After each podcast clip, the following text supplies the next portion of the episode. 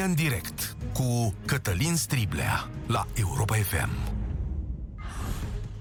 Bun găsit, bine ați venit la cea mai importantă dezbatere din România. V-am mai spus părerea mea și o tot susțin, există o parte bună și una proastă a rețelelor sociale. Partea bună este că informația și libertatea circulă mai repede. Partea proastă este că toți nătărăii au căpătat o voce și că nu mai există filtre care să-i dea deoparte. Gândiți-vă că acum 30 de ani, dacă vedeați o astfel de persoană, nu ați fi stat mai mult de o zi cu persoana respectivă. Astăzi, oamenii aceștia au capacitatea de a ajunge la milioane de alții asemenea și au capacitatea de a schimba structura societății. Și dacă asta nu era o problemă în trecut, astăzi este o problemă pentru că se modifică straturi profunde din societate sau unele fapte rele capătă o expresie teoretică sau niște vedete care să le transporte și ele sunt aprobate apoi de o parte a societății. Este exact cazul despre care vorbim noi aici astăzi. Cred că de ieri până azi toată lumea a auzit de Colo. Eu v-am pomenit de el ieri în debutul emisiunii, dar am lăsat un pic de timp să se adune mai multe informații și voi să vedeți mai multe știri și dezbateri la televizor ca să puteți identifica subiectul și astăzi să-l vorbim împreună. Pentru toți cei care aveți copii, dar și o viață normală, înarmați-vă cu răbdare și ceva curaj, pentru că urmează o emisiune care va fi chiar grea și curajoasă. Pentru cine nu știe faptele, am să le recapitulez un pic. Colo se numește Alexandru Bălan și este o vedetă de internet. El este urmărit de 850.000 de oameni, dar unele clipuri ale sale ajung la câteva milioane de vizualizări. Este probabil ca în timp el să fie văzut de tot atâția oameni cât un show al unei televiziuni mari.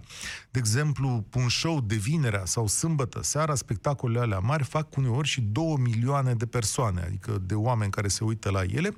Ce vreau eu să spun este că omul e celebru mai ales în rândul copiilor și al adolescenților, dar și al unor oameni mai măricei, așa, de 20 și ceva de ani. Ce a făcut el? Care sunt faptele? Într-unul din vlogurile sale a vorbit despre reacția pe care ar avea-o în fața unor fete de 16 ani, care, din punctul lui de vedere, sunt provocatoare. O să-l auziți și o să vă închipuiți ce spune, pentru că am pus foarte multe bipuri pe acest sunet, pentru că el nu poate fi difuzat în spațiul public astăzi am văzut o fată, ce cred că avea vreo 16 ani. I-am văzut sincer vă spun, mi-a plăcut. De ce să mă Da, aia mi-ai mâncat. Adică la modul cu din alea să, să-i zici, o, să-i dai cu să-i dai cu să-ți cu Că eu am niște de eu am niște feticiuri mai ciudate și de Dacă nu eram în nicio relație cu nimeni, adică dacă nu eram împreună cu iubita mea de 5 ani de zile, vă spun sincer, cât de sincer posibil, copilele de 15 de 16 ani. Pedofilule? Ce pedofil, frate, ești nebun la cap? Păi dacă vezi una de 15 ani, arată mai bine decât una de 30. Da, ăsta este omul, Alexandru Bălan îl cheamă. Înțelegeți, el spune ceva ce noi nu putem difuza pentru că nu este acceptabil în spațiul public pentru noi, pentru lumea lui nereglementată, este însă acceptabil. Și e un tip de atitudine. Și a cerut scuze apoi, dar scuzele vin cu câteva săptămâni mai târziu. Toată treaba s-a aflat de la o organizație neguvernamentală care a depus plângere împotriva sa. Este acum anchetat și, potrivit legii, ar putea ajunge și la închisoare așa zice legea, când face astfel de instigări la ură, la discriminare și așa mai departe, s-ar putea merge până la trei ani de pușcărie. Dar eu nu cred că va păți ceva. Știți de ce? Pentru că în ultimul an, două publicații, Libertatea și de la Zero.ro, au arătat că în România zeci de anchete de viol, de pedofilie, de abuz sexual s-au terminat cu închisoare cu suspendare sau cu clasare. Da? Ba, în cazul unei fete de 11 ani, s-a arătat chiar de procuror că nu există suficiente dovezi că s-ar fi opus. Da, oameni buni, asta s-a întâmplat în România. CSM a dispus acum verificarea a 77 de dosare în care infractori sexuali și prădători ai unor copii au scăpat practic de lege. Pe lângă ei, acest bărbat, dita mai bărbatul de 28 de ani, este nimic. Dar mi se pare că e o voce, pentru că el spune că așa își distra publicul. Eu mă pricep cât de cât la meseria asta a comunicării. Când vrei să-ți distrezi publicul, îi spui ceva ce îi place. Deci bănuiala mea este că acest domn, în mediul lui, s-a mai întâlnit cu astfel de atitudine. Altfel, de ce se întâmplă asta la noi? De ce mai des ca în alte părți? Pentru că atunci când vorbim de educație sexuală, ne speriem. Cam pe la ora asta, Parlamentul întoarce o lege care ne zice că educația sexuală nu mai e sexuală, e sanitară și că poate fi limitată. Ba există temerea că unii profesori care ar preda asta, tocmai ei ar fi prădătorii sexuali. În fine, ca toate să se lege, trebuie să știți că în România sunt raportate zilnic 100 de infracțiuni de violență domestică la adresa unor femei. 100. Asta ne aduce printre campionii europeni. Iar noi nu discutăm despre asta că e tabu. Chiar scria cineva pe Facebook înainte de această emisiune, dar de ce discutați despre asta? Că le faceți publicitate. Eh, ce să zic. Uh, asta împărtășeam uh, aseară unei foste colege, îi spuneam despre acest subiect și am spune, da, se întâmplă des să-ți spună ceva pe stradă, să te pipăi în autobuz la magazin, să ai un șef care să dă la tine, dar te rog eu să nu spui niciodată nimănui că ți-am spus asta, mi-a zis persoana respectivă. Păi zic, de ce? Pentru că mi-e rușine, pentru că nu mă simt bine. Păi n-ai nicio vină, îi spun mai departe. Ba da, îmi răspunde în ochii multora, eu sunt de vină pentru că sigur am făcut ceva de s-a dat la mine și nu la alta, mi-a spus persoana respectivă. Știu că e foarte greu pentru mine ca bărbat să discut această temă, pentru că eu nu pot să înțeleg pe de-a întregul nici dimensiunea, nici trauma, nici durerea unei femei. Eu nu am fost discriminat și de aceea am vrut să fac această emisiune. Pentru puținele voci curajoase care vor suna și vor vorbi despre ce se întâmplă în România reală. Credeți că acest caz este izolat sau e simptomatic pentru societatea românească? Cât de des li se întâmplă femeilor să fie supuse unui limbaj verbal abuziv în România? Cum ar trebui să răspundă societatea la astfel de întâmplări? Credeți că orele de educație sexuală ar corecta un astfel de comportament? Numărul nostru de telefon este 0372 069 599. O să începem dezbaterea în aceste momente. Recunosc că m-aș bucura foarte tare dacă aș auzi, Doamne, astăzi mai multe și mai curajoase, care să vorbească despre cum noi, românii, tratăm această problemă. Mihai este primul, însă. Salut, Mihai! Bine ai venit la România în direct! Bună ziua! Bine v-am găsit! În primul rând, doresc să încep prin a spune că nu mi se pare acceptabil un astfel de limbaj. În niciun, uh, că este pe YouTube, că e pe WhatsApp, pe Facebook, pe ce Nu este acceptabil din prisma vulgarității lui. Nu putem promova așa ceva. Nicăieri. Dacă vrei, domnule, ca să vorbești așa, du-te, fă un hip-hop, fă o melodie cu Gigi Mafia, cu Paraziții, nu știu. Dar nu știu dar dacă nu... ei înjură, dar nu știu dacă sunt multe atitudini de genul ăsta acolo, că s-ar fi sezizat mai multă lume. Da, da, da. Și uh, ați spus dumneavoastră că uh, dacă ar fi un fenomen izolat. Eu sunt de părere că nu e nici pe departe izolat. Mhm. Astfel de, de comportamente Uh, se întâlnesc peste tot în această societate. Și de vină este educația, atât cea sexuală, care poate ar ajuta, dar, în primul rând, uh, educația de bază, uh, etica noastră ca oameni, ce ne face să fim morali, să fim, să punem niște piloni al, al, al, al binelui. Adică, cum? Crezi că cine trebuia să-l tragă la răspundere prima dată pe cetățeanul acesta? În primul rând trebuie să ne tragem noi pe noi la răspundere ca societate, pentru e clar. că nu avem. E clar că el nu avea reper. E clar că el nu avea exact. reper, el nu avea pilonii exact. de care vorbești tu. Nici exact. măcar prietena adică... lui cu care locuiește da. împreună nu i-a atras atenția. Băi, vezi că ai zis o nemernicie acolo. Exact. Exact. Și grav este că noi promovăm, noi ca societate promovăm și cerem astfel de non-valori. Vă spun sincer, dacă ne uităm la emisiuni TV, la uh, Facebook, ce se promovează? Non-valori. În, în niciun caz un reper etic. În niciun caz uh, ceva bun de urmat. Nu. Dar noi, noi vrem treaba asta. Noi o cerem, că altfel nu s-ar difuza. Altfel n-ar apărea. La știri, n-ar apărea. Pentru că noi cerem, noi vrem treaba mm Dar nu știu dacă știrile au un asemenea comportament și poate mai curând divertismentul foarte des întâlnit și o doză foarte mare de libertate de exprimare acolo.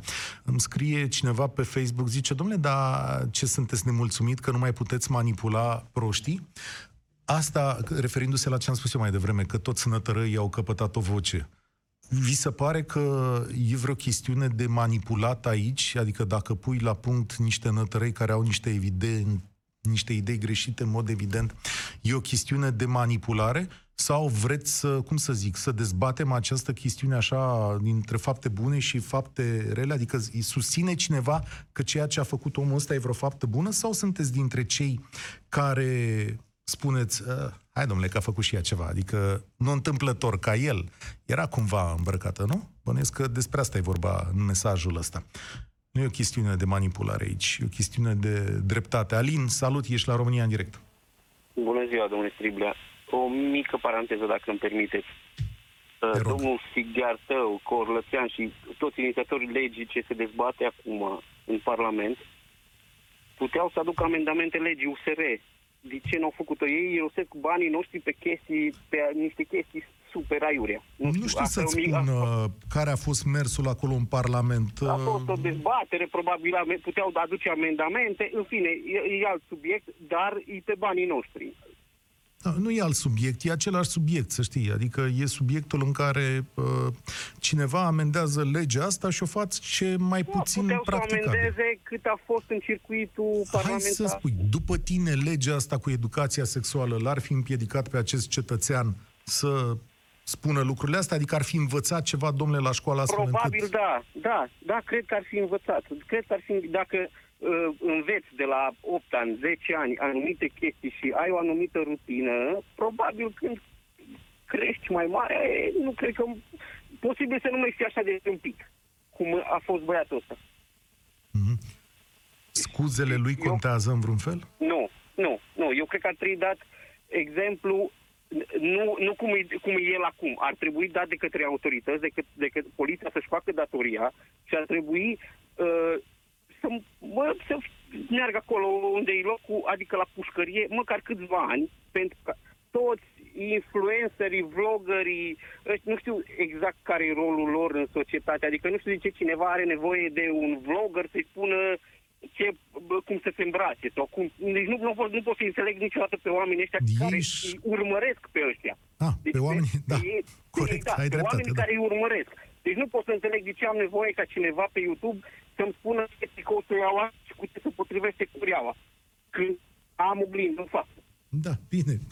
A, aici știi cum e, libertatea fiecăruia de a alege și de a libertatea, face. ok, probabil sunt influencer uh, care, nu știu, eu știu, profesori de anumite materii care fac același lucru, dar au probabil 3000 de vizualizări dacă au, sau eu știu, nu știu, nu 800, 850 de mii, dacă dai un search la niște melodii super de acum 10, 15 ani, 20, de 5 ani, cred că sunt multe, multe, multe melodii care, care au ajuns în spațiu, probabil, Da. uh, care nu au atâtea vizualizări câte are tâmpitul ăsta.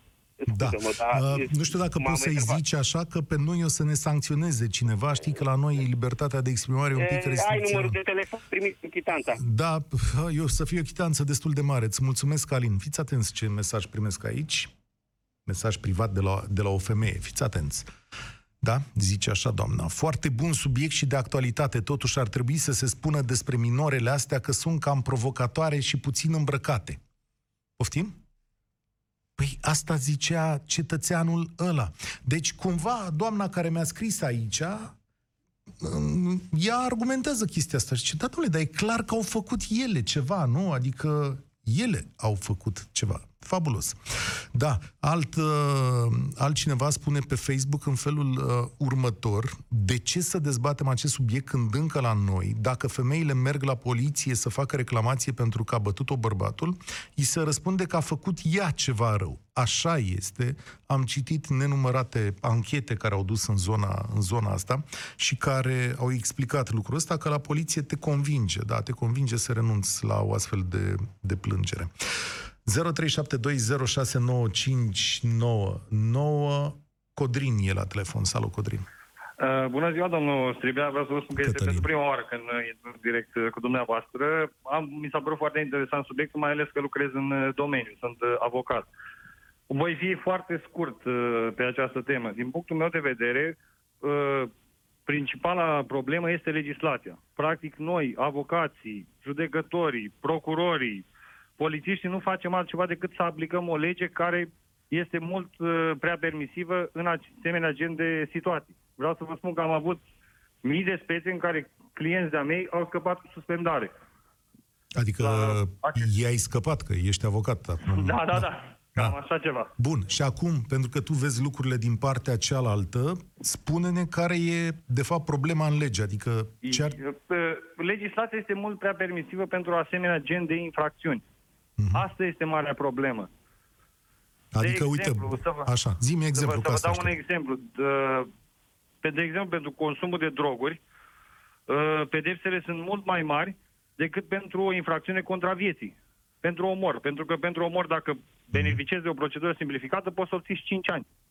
Iar la traficul de droguri sau la consumul de droguri, uh, legea este una mult prea Bun. aspră. Dar aici, în situația asta, m-am uitat și eu pe lege, pentru instigarea asta, băiatul ăsta poate să facă trei ani de pușcărie. Dar vreau să vă spun sincer, cu toată sinceritatea, omul dacă va merge pe o procedură simplificată, va face un acord de recunoaștere cu procurorul, cu siguranță în lipsa antecedentelor penale, el va obține o pedeapsă cu suspendare, dar nici măcar cu suspendare, va obține amânarea executării pedepsei sau renunțare. Se va da soluție de renunțare. Renunțarea este de fapt clasare, ca să fiu mai bine Bun. înțeles. Și tu Conform ce dispozițiilor propui? legale. Uite, uh, pentru că tu ești specialistul nostru în problemă, Codrin, nu știu, poate ești părinte, poate ești tată la rânduți, Nu, nu, nu, nu sunt, uh, nu sunt părinte, nu am avut încă ocazia. îngreunează-ți un pic Eu, activitatea. Din punctul meu de vedere, Așa. uh, știți care ar fi cea mai bună soluție? Soluția ar fi ca aceste legi să fie făcute de oameni care lucrează în domeniu. Mai exact de magistrați, procurori, judecători, avocați. Pentru că mulți care, oameni care lucrează acolo în Parlament nu au cunoștințe juridice. Mă înțelegeți exact ce vreau Da, să spun? Te înțeleg, dar nu e o garanție pentru mine. Îți mulțumesc tare mult de intervenția ta, pentru că v-am spus de la începutul emisiunii, mă uit în Libertatea, la sfârșitul săptămânii trecute, CSM a adoptat o reglementare internă și a cerut inspecției judiciare să verifice 77 de dosare care au fost clasate, încheiate cu suspendări sau neîncepere ale urmăririi penale în cazul unor violuri, chiar și incesturi cu minore. Într-unul dintre aceste dosare, procurorul scria negru pe alb că o fetiță de 11 ani care a fost violată vreme de mai multă vreme, de un an și ceva, de șase bărbați, cinci adolescenți și un adult, nu a dat semne că s-ar fi opus. Asta e de la procuror, da? Adică doamna procuroare a scris chestiunea asta, da? Despre asta e vorba. Haideți să vorbim cu Ana. Te rog frumos, te rog frumos, Sorin, să o aducem în linie pe Ana. Salut, Ana! Mulțumesc că ai Bună sunat ziua! la România. Bună ziua, în mă direct. bucur să fiu în direct și încerc să mă adun un pic, am emoții că vorbesc cu dumneavoastră. Nu trebuie să ai Am emoții. 27 de ani și personal ca femeie, ca o fată care vine dintr-o familie în care mama a fost abuzată cu violență în familie, bătăi repetate și așa mai departe, am fost foarte revoltată de tot acest scandal și, într-adevăr, pe fie pe pielea mea sau pe uh, pielea mamei sau altor persoane din jurul meu, de sex feminin mă refer, am observat cum întotdeauna poate suntem noi de vină, poate am făcut noi ceva și aș vrea să ne zică cineva ce a putut face mama mea timp de 20 de ani de zile în care și-o la bătaie, da? de la tatăl meu și în momentul în care zicea la poliție, haideți, doamnă, dați-o la pace. Haideți că nu avem ce să vă facem. O altă prietenă, fată de 13 ani, a fugit de acasă, a fost găsită ulterior de tatăl ei și așa mai departe, au mers la poliție, ea a fost îndrăgostită, să zicem, de un bărbat care la uh, vremea respectivă avea 30 de ani. Cum putea lumea să spună și poliția i-a spus tatălui, domne, fata e îndrăgostită, fata a ales să fie coruptă sexual. Și acel domn nu a pățit nimic. 30 de ani și 13 ani. 30 unde de e ani ok? și 13 ani. Spune-mi, Ana, tu ai trăit în mediul ăsta în care ai văzut că bătaia e o regulă de viață.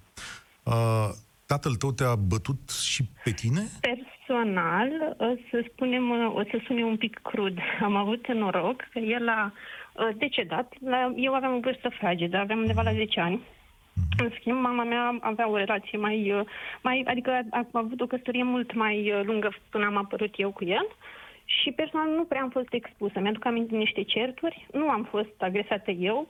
În schimb, mama mea a suferit bătăi de natura uh, celor care putem spune că zicea și vloggerul în uh, clip, că nu știu dacă pot reda la, Da, nu putem la vorbi, da? telefon și la radio. Exact. Cred că lumea s-a Cu picioare, lămurit. cu treburi, deci bătăi Dar serioase. uh, de-a lungul anilor, să- uite, și asta e o întrebare precisă n- la care numai o femeie poate să răspundă. Ești o femeie matură, ai început să treci prin viață, ai cunoscut uh, și bărbați și femei, școală, locuri de muncă și așa mai departe. Este asta o atitudine izolată sau e simptomatică? Adică ți se întâmplă de multe ori ca femeie, nu știu, să fii fluierată, să ți să pună mâna pe tine, să ți se facă propuneri Nici, indecente? uh, nici nu sunt absurdă să cred că dacă cineva mă trec pe stradă și mă fluieră să fiu, vai domne, nu știu cum să spun eu, să sar așa la fiecare fluierătură, dar da, am trăit pe pielea mea fel de fel de abordări care depășesc o anumită limită. În autobuz, caz concret, stăteam într-un autobuz, erau cei drept un pic mai aglomerat, în transportul public local. Un bărbat s-a lipit de mine și efectiv da, s-a mișcat într-o tentă sexuală ca să nu, nu pot să, ca să, pot Am să explic înțeles la radio despre prea explicit. Și singurul lucru care am putut face, am putut să țip, da, să mă dau la o parte, să zic, domne, și lumea din jurul meu să stea pasivă. Să se uite, să n-aibă nicio treabă. Am, când mergeam la liceu, am zeci de colege care prin, puteau să se întâlnească cu fel de fel de oameni într-o anumită zonă care, efect, se masturbau în public, da? Deci chestii de genul, fu- sau au pățit să se pună în autobuz lângă ele să facă astfel de lucruri.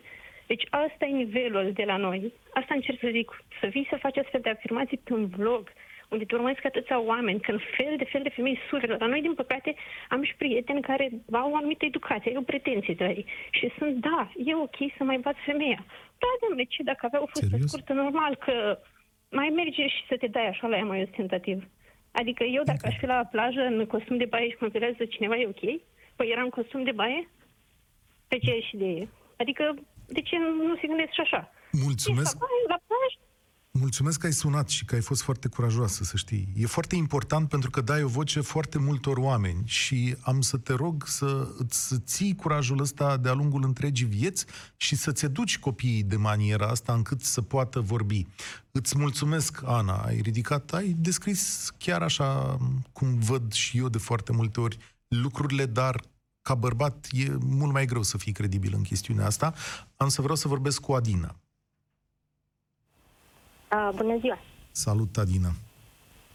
Uh, da, am sunat și eu ca să spun perspectiva unei femei ajunsă deja la 36 de ani, care na, a trecut uh, de-a lungul vieții, de la 20 de ani încolo, prin multe forme de abuz verbal, fizic, din fericire nu au fost prea grave, dar pot să zic că m-am simțit amenințată, am simțit că nu sunt în siguranță, chiar dacă nu pot să zic că eram îmbrăcată, cine știe cum și asta nu ar fi fost niciodată o scuză, dar să nu poți să mergi prin oraș cu o prietenă fără ca cineva să vină și să-i tragă o palmă la fund prietenei respective, iar tu când te iei de el, pentru că pur și simplu nu pot să tolerez chestiile astea, să fii amenințată cu bătaia și nimeni în jur să nu se uite, să nu te bage în seamă, pentru că, ha, e un spectacol.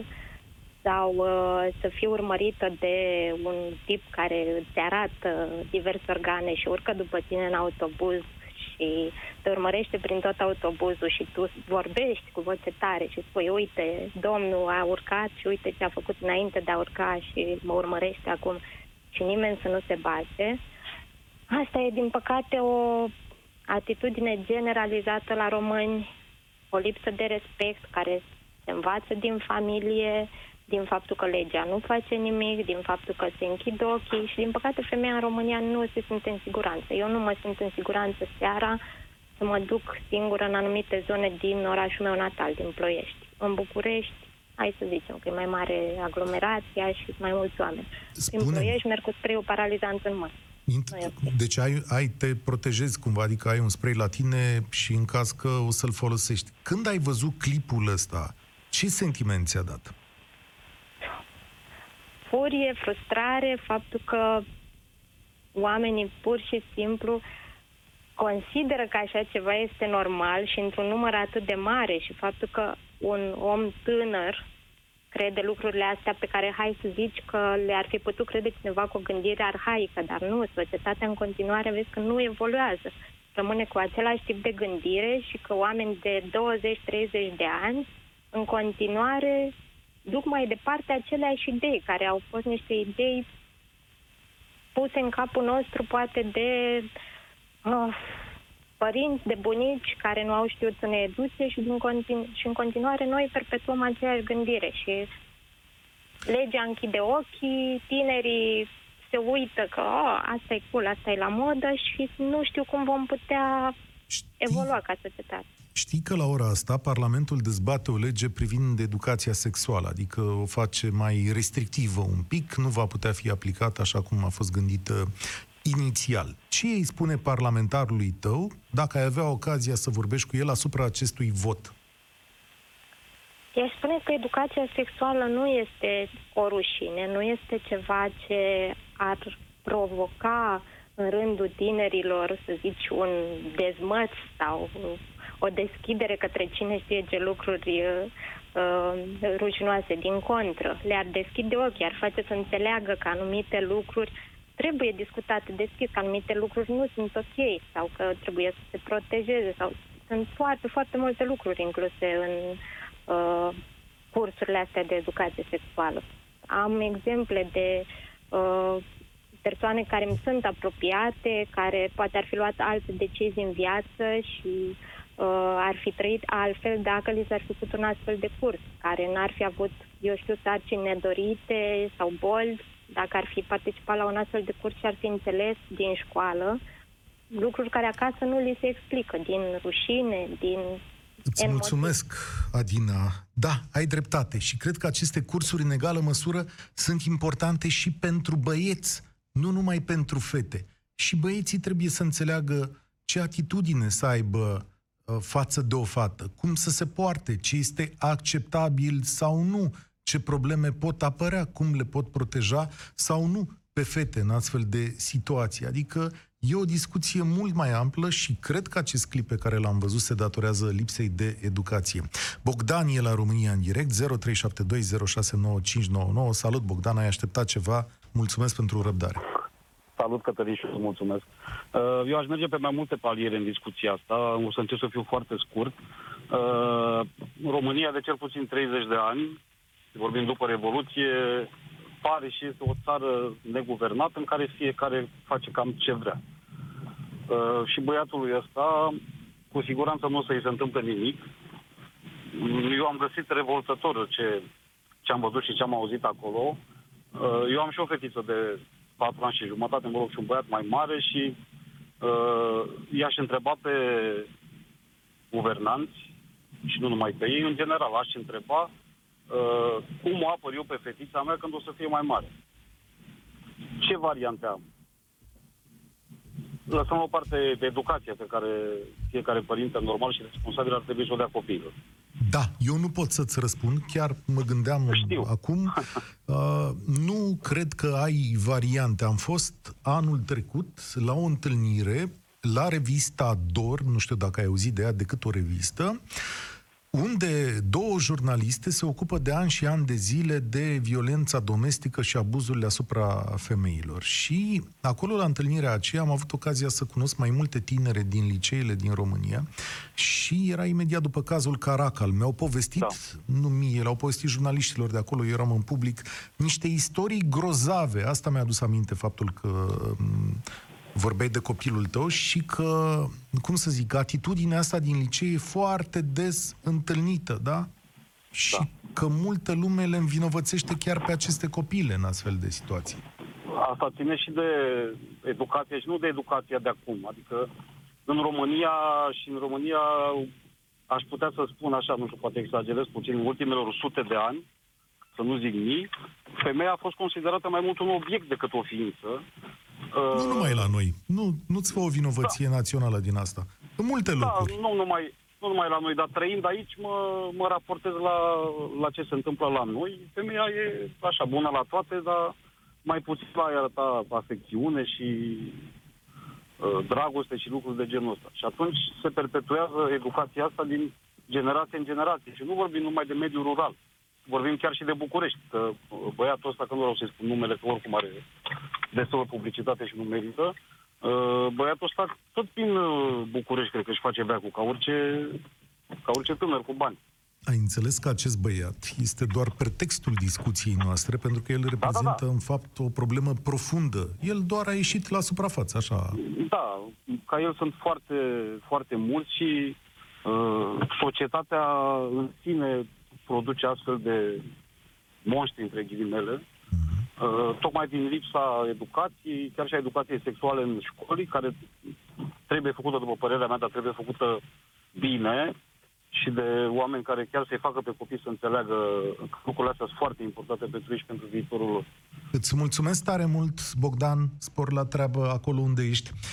Noi ne îndreptăm către Gabriela și vreau înainte să le mulțumesc tuturor femeilor care au sunat și mai sună la 0372069599 pentru curajul de a vorbi în public despre asta. Este foarte important ca de câte ori aveți ocazia să vorbiți în public despre această problemă.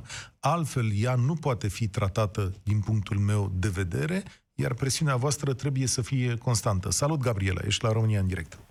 Uh, Bună ziua! Bună ziua! Uh, am atâtea de spus încât nu știu dacă voi reuși să le ordonez și să le selectez. Te ajut. Uh, a... da. Uh, aș începe cu un răspuns la întrebarea pe care ai pus-o mai devreme. Ce îi spune unui politician? Uh, i-aș, l-aș întreba pe acest politician dacă nu s-ar teme pentru copilul lui care pleacă în viață fără un fără anumite cunoștințe. Uh, Spunea cineva că fiecare părinte ar trebui să-și educe copilul. Vorbesc de educația sexuală în școli. Mhm, am Deci pe înțeles, asta da. este tema care pe mine mă frământă. Uh, Normal că fiecare părinte discută cu copilul, dar există o anumită reținere. Știm partea părintelui, știm partea copilului, în a se deschide și a pune tot felul de întrebări și pentru părinte să dea răspunsul. Și atunci mă gândesc că de foarte mici copii ar trebui să fie obișnuiți cu responsabilitatea începerii vieții sexuale și învățați că nu o sarcină este cel mai rău lucru care se poate întâmpla ci sunt multe alte probleme, Am poți să-ți cu dau- transmitere sexuală, probleme psihologice pe care le poți avea uh, și putem continua. Am să-ți dau o Uh, Da. veste proastă. Camera Deputaților a aprobat azi în calitate de cameră decizională amendamentul depus de mai mulți parlamentari PSD-PNL, prin care devine obligatoriu consimțământul părinților pentru participarea elevilor la cursurile de educație sexuală. S-a întâmplat în aceste minute în care noi vorbim. E foarte rău. Și domnii ăștia parlamentari pe care eu îi mai trag și acum o să-i trag în direct uh, de ureche, ar trebui să se ocupe de alte, de alte lucruri legate de copii. Copiilor nu li se mai uh, decontează naveta. Eu sunt profesoară. S-a rezolvat și aici, să știi. dirigintă. A aprobat ceva Asta o s-a re- gratuitate guvernul, da. Uh, Da, uh, de ani de zile era doar un procent și aveam uh, copii, trei copii în familie care plăteau 280 de lei un abonament și li se deconta 47 de lei de unul. Te Mă rog, aduc uh, înapoi la subiect. Când Da, ai văzut înapoi cazul la ăsta de subiect. care vorbim, când ai văzut cazul ăsta de care vorbim, care a fost prima ta reacție? Nu, nu, nu știu despre ce-i vorba. Nu, nu știu despre Mhm. ce-i vorba. Am auzit înainte pe Bogdan vorbind, nu știu, dar uh, uh, pot să vă spun că cu ani în urmă am abordat la o clasă de a 12-a o discuție despre virusul HPV și o fetiță mi-a zis fetiță, mă rog. Doamna dirigintă, foarte interesantă discuția, dar trebuie să o avem acum câțiva ani. Știți câte fete care altfel sunt de calitate, nasc înainte să împlinească 17 ani? Cele mai multe din Europa, știu. Tocmai Da. de asta m-a mirat opoziția la această lege. și vreau să vă spun că sunt o persoană care sfătuiesc lumea să facă uh, cât mai mulți copii. Noi avem trei, îmi pare rău că nu avem vreo cinci, de acum e prea târziu, dar să-i faci atunci când, când tu, tu ca femeie ești pregătită biologic, pe de o parte, și pe de altă parte ești pregătită și social ca să crești și să educi un copil. Foarte importantă discuția de astăzi. Mulțumesc, Gabriela. Vom prelungi această discuție după ora 14.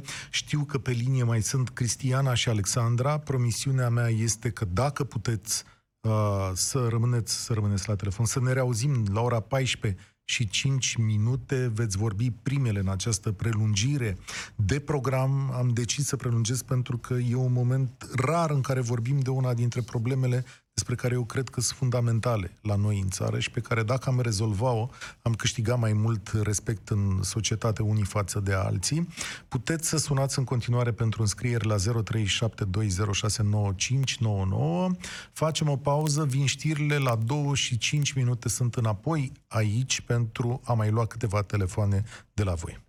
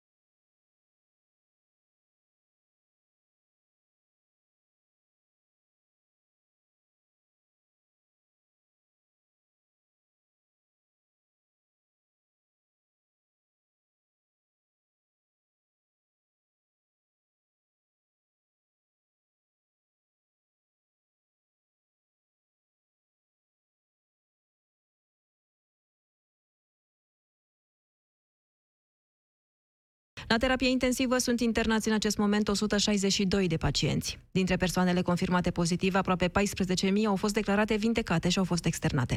Totodată, până acum, 1288 de persoane infectate cu SARS-CoV-2 au murit.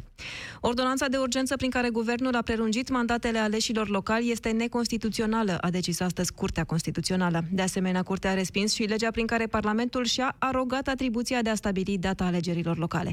Are detalii corespondentul Europa FM, Cristian Citre. Practic, Curtea a decis că prelungirea mandatelor aleșilor locali se poate face doar de către Parlament prin lege și nu de către Guvern prin ordonanță de urgență. De asemenea, potrivit Curții Constituționale, data alegerilor locale ar putea fi stabilită și de către Parlament, nu doar de către Guvern, cum a fost în ultimii 30 de ani, dată fiind situația excepțională a amânării scrutinului. Decizia Curții a fost luată cu șapte voturi pentru și două voturi împotrivă ale judecătoarelor Livia Stanciu și Simina Tănăsescu. Hotărârea CCR vine după ce pe 23 aprilie Camera Deputaților a adoptat în calitate de for decizional inițiativa legislativă depusă de PSD, UDMR, Pro-România și ALDE privind prelungirea cu cel mult șase luni a mandatelor primarilor și consilierilor locali. Cele patru partide de opoziție au introdus o modificare majoră în legea alegerilor locale. I-au luat guvernului competența până acum exclusivă de a stabili data scrutinului, urmând ca aceasta să fie fixată de Parlament prin lege organică.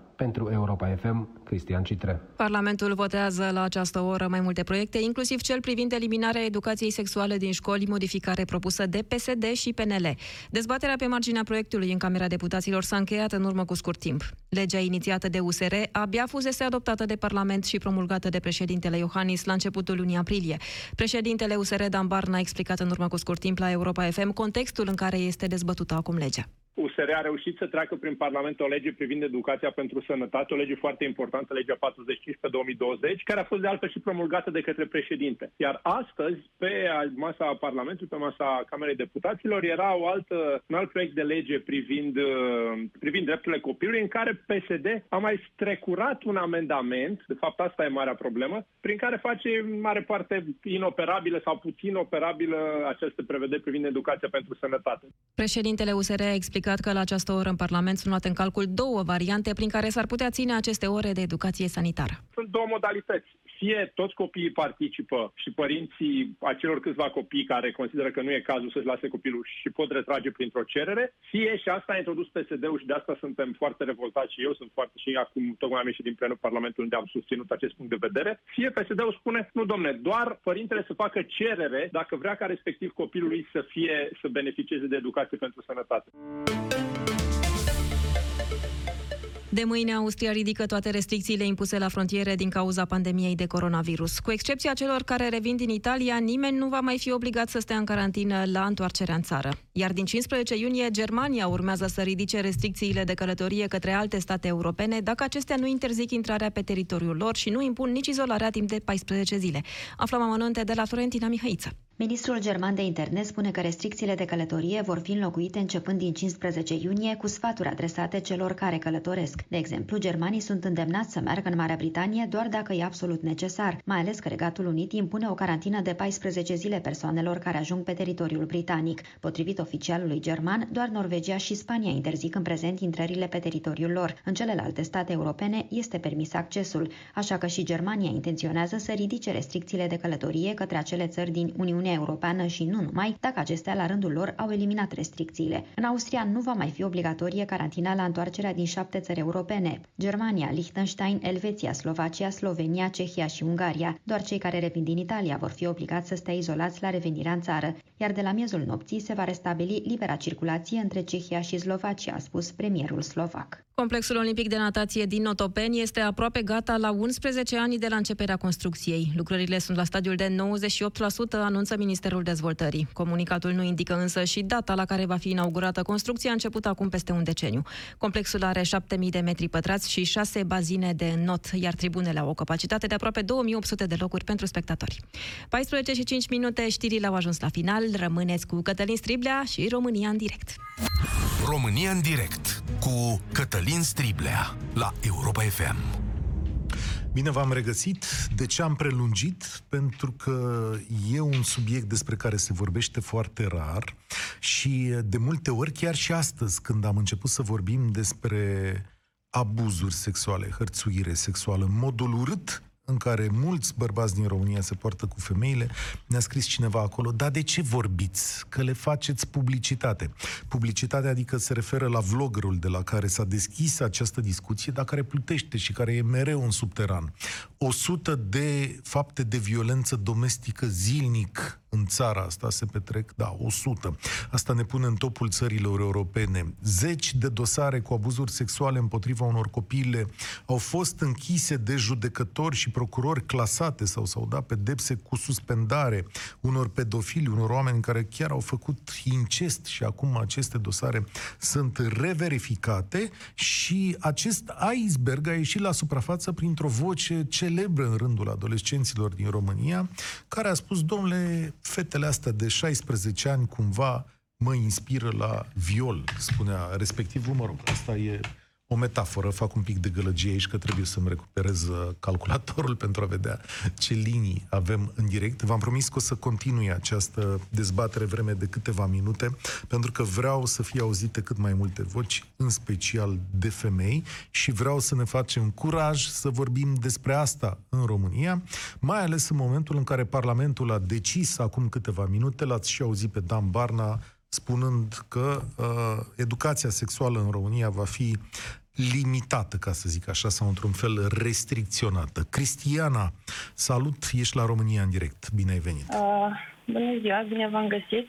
Uh, nu mă bucur că discutăm azi despre asta, dar mi se pare imperios necesar să facem. Uh, eu am fost uh, victima diverselor forme de hărțuire sexuală încă de când aveam uh, nu știu, 10-12 ani, pentru simplu fapt că m-am dezvoltat foarte repede uh, și am conștientizat uh, gravitatea și pregnanța acestor practici uh, abia mult mai târziu. Și tot atunci am realizat că este foarte important să vorbim despre aceste lucruri, pentru că doar așa putem să încercăm să educăm atât generațiile mai, uh, mai vechi, dar și pe cele mai, uh, pe cele mai noi în, în privința acestor practici, pentru că femeia uh, este supusă zilnic acestor forme de, de abuz care uneori ajung la o gravitate care ne-ar trebui să existe. Adică e un fenomen generalizat, ce îmi spui tu? Da, este un fenomen generalizat.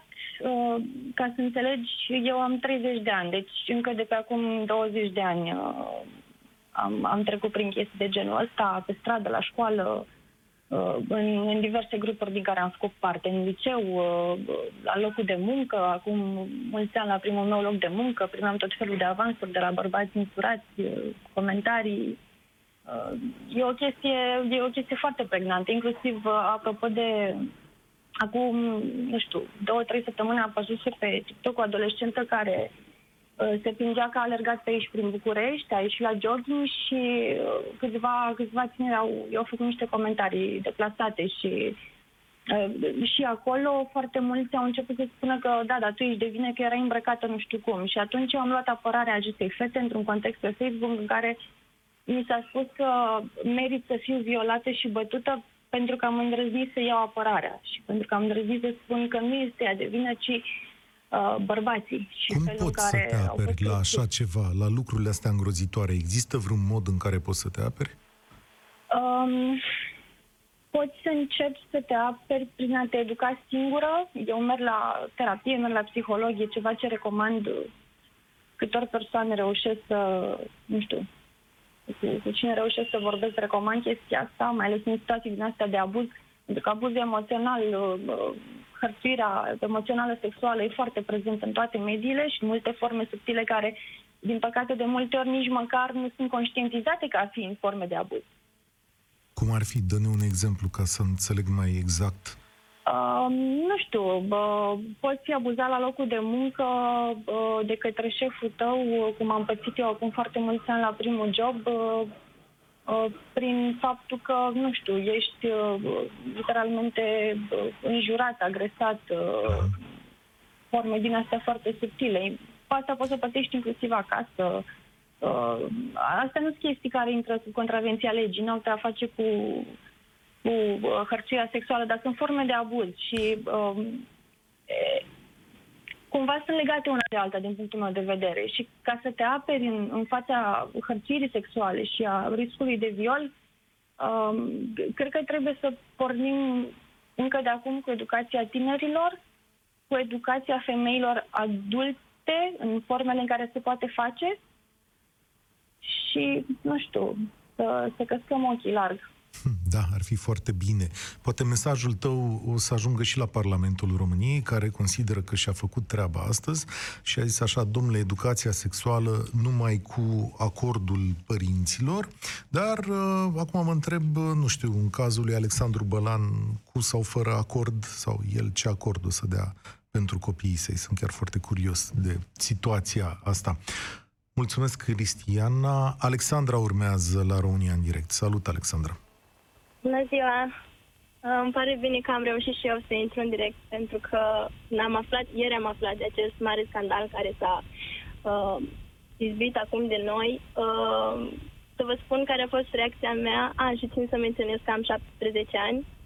Reacția mea a fost una, efectiv am izbucnit în plâns.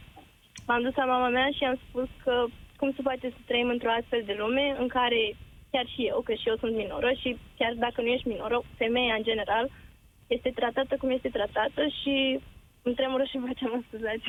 Nu e o problemă. Ești foarte curajoasă, să știi, și îți mulțumesc că ai sunat.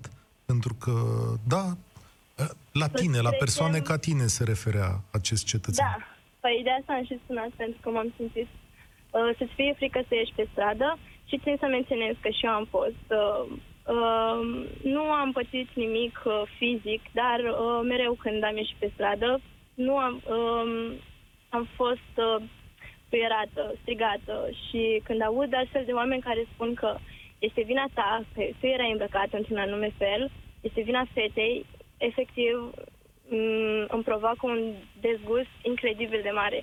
Nu este vina fetei niciodată și nici a băiatului sau pentru că nu numai femeile sunt violate, femei bătrâne, bărbați, multe, animale, uh, copii. Cu ce, este vinov- cu ce sunt eu vinovată? Spune-mi. Un violator este un violator pentru că așa ești tu, nu pentru că am ieșit eu într-un anumit, într-un anumit fel pe stradă. Spune-mi, la, la tine, la școală, e cineva care stă de vorbă cu voi și vă învață cum să aveți relații firești normale între voi sau cum să vă apărați de astfel de gesturi? Adică se face vreun fel de educație no. sexuală și, sau socială de vreun fel? Nu? Deloc? Teoretic, teoretic se face. În practică nu prea. În practică, um, cum să spun, să mai fac niște, coment, um, niște paranteze la oră. Uneori unei profesori mai vorbesc, cei care sunt mai deschiși, profesoare mai ales, dar nu prea. Și nu suntem învățați. Și țin să menționez că de când eram mică, uh, agresiunea asta sexuală a început. Să nu spun că uh, vechile palma la fund și toate astea. Adică chestiile astea se acceptă de când ești mic și, cum să spun, uh, profesorii sunt uh, informați în legătură cu aceste lucruri, adică ei știu ce se întâmplă și totuși nimeni nu ia atitudine, nimeni spune, ei, așa sunt băieții, ei, uh, e un compliment. Nu e un compliment, este oribil.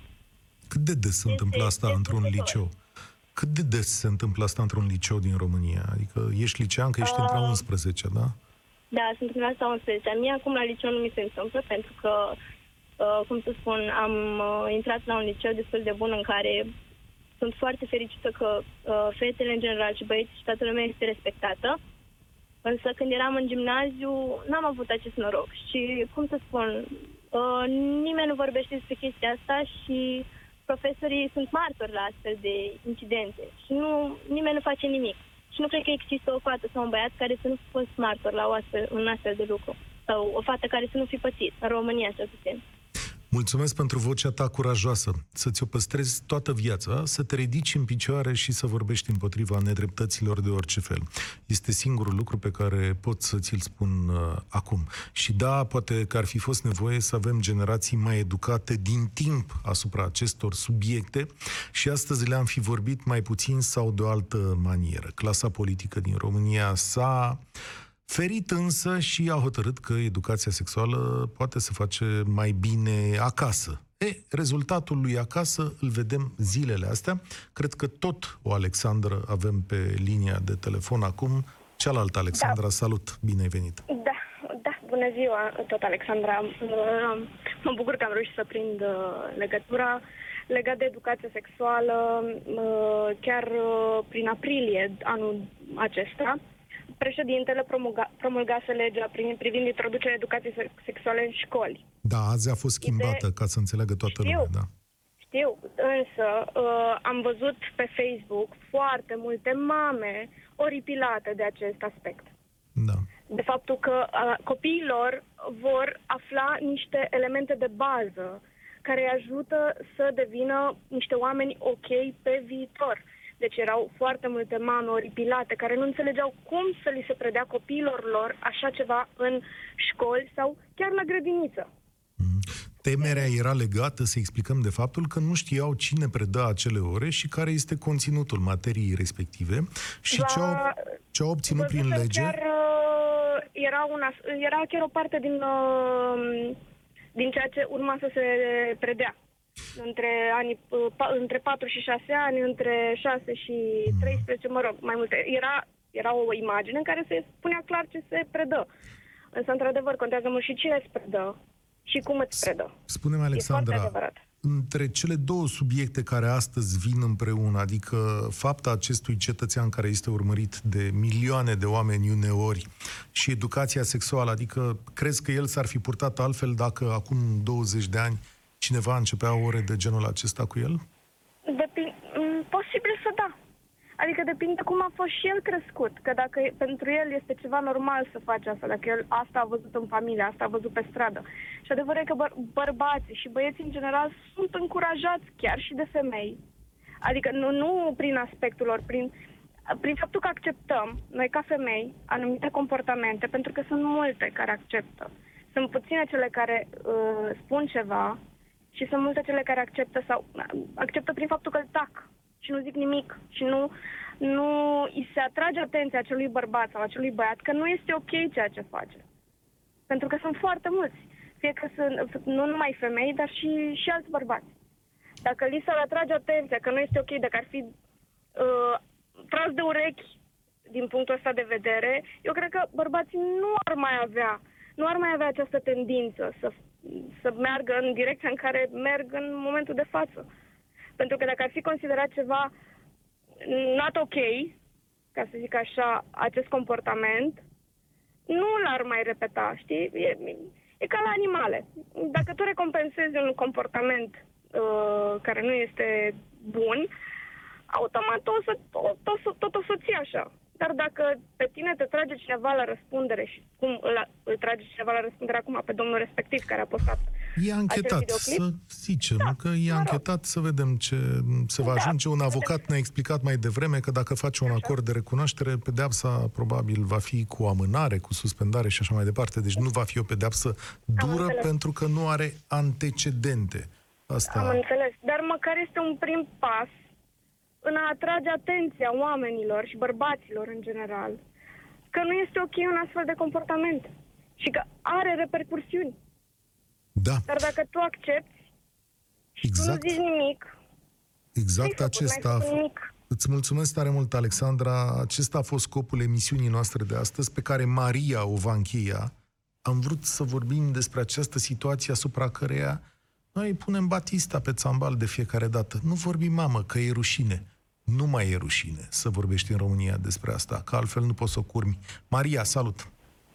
Bună ziua! Bine ai venit! Uh, E foarte important să vorbim despre asta.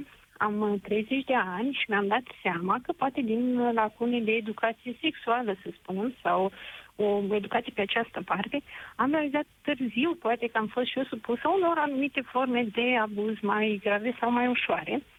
Vorbind abia așa de la vreun 20 de ani, vorbim cu alte femei, cu mama, cu prietene și vorbim despre astfel de lucruri, am realizat că, da, uite, și eu am trecut prin niște lucruri care, poate la vârsta respectivă, neavând informații cu privire la educația sexuală mai amănunțite, să zic așa, mai detaliate, nu am cred, nu mi-am dat seama că sunt abuzuri, să zic așa, și mi se pare fabulos să ne ascundem sub preș și să punem în mâna părinților să decidă dacă copilul trebuie să aibă o astfel de educație care consider că e de bază. Da, e firesc ca un Toată lumea- părinte să, să știe Da, ceva despre da. copilul lui. Adică, Dar, de exemplu, eu zic că educația începe înțeleg- chiar de acolo, nu? Exact, dar ceea ce vreau să spun e că ar trebui un minim de educație sexuală să fie în școli. Um, Bineînțeles, să știe și părintele ce să preda, dar să fie obligatorie.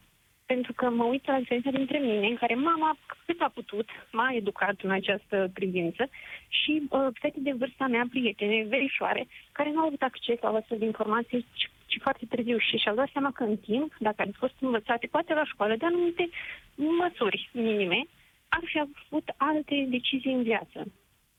Da, Mi se pare că educația sexuală e de bază, e ceva de bază, nu e ceva la care să optăm dacă să o avem sau nu. Într-adevăr, o verificăm, vedem ce se vede, dar nu mai e un, un opționat, e de bază.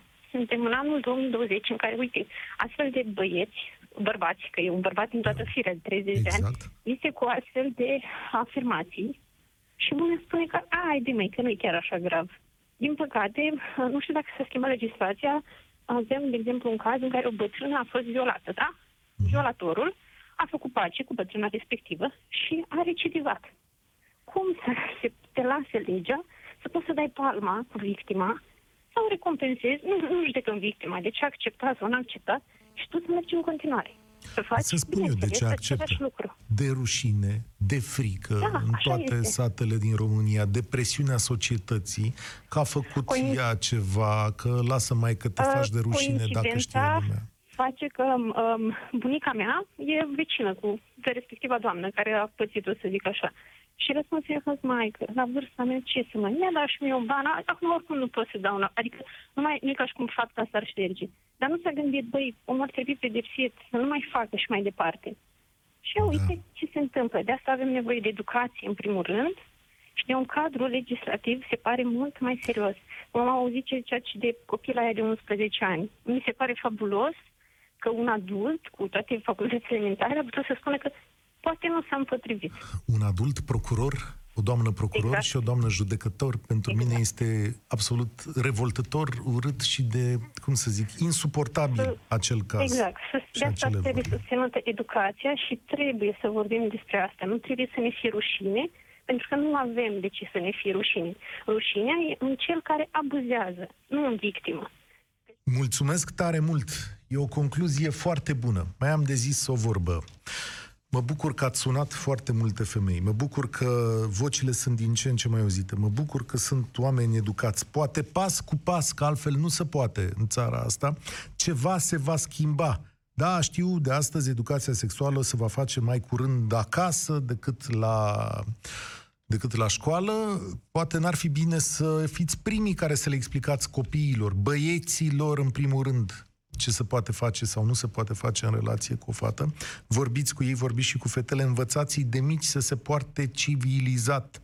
Ceea ce face băiatul ăsta depășește, depășește orice barieră socială. La seară m-am uitat la o dezbatere la Digi24 în care am văzut argumente pro și contra. M-a uimit uh, asupra educației sexuale, m-a uimit o poziție din partea uneia dintre domnii, doamnele de acolo, care a zis, domnule, ați văzut că fetele astea adolescente cele mai multe care nasc, știți că în România sunt cele mai multe adolescente care nasc din toată Europa asta.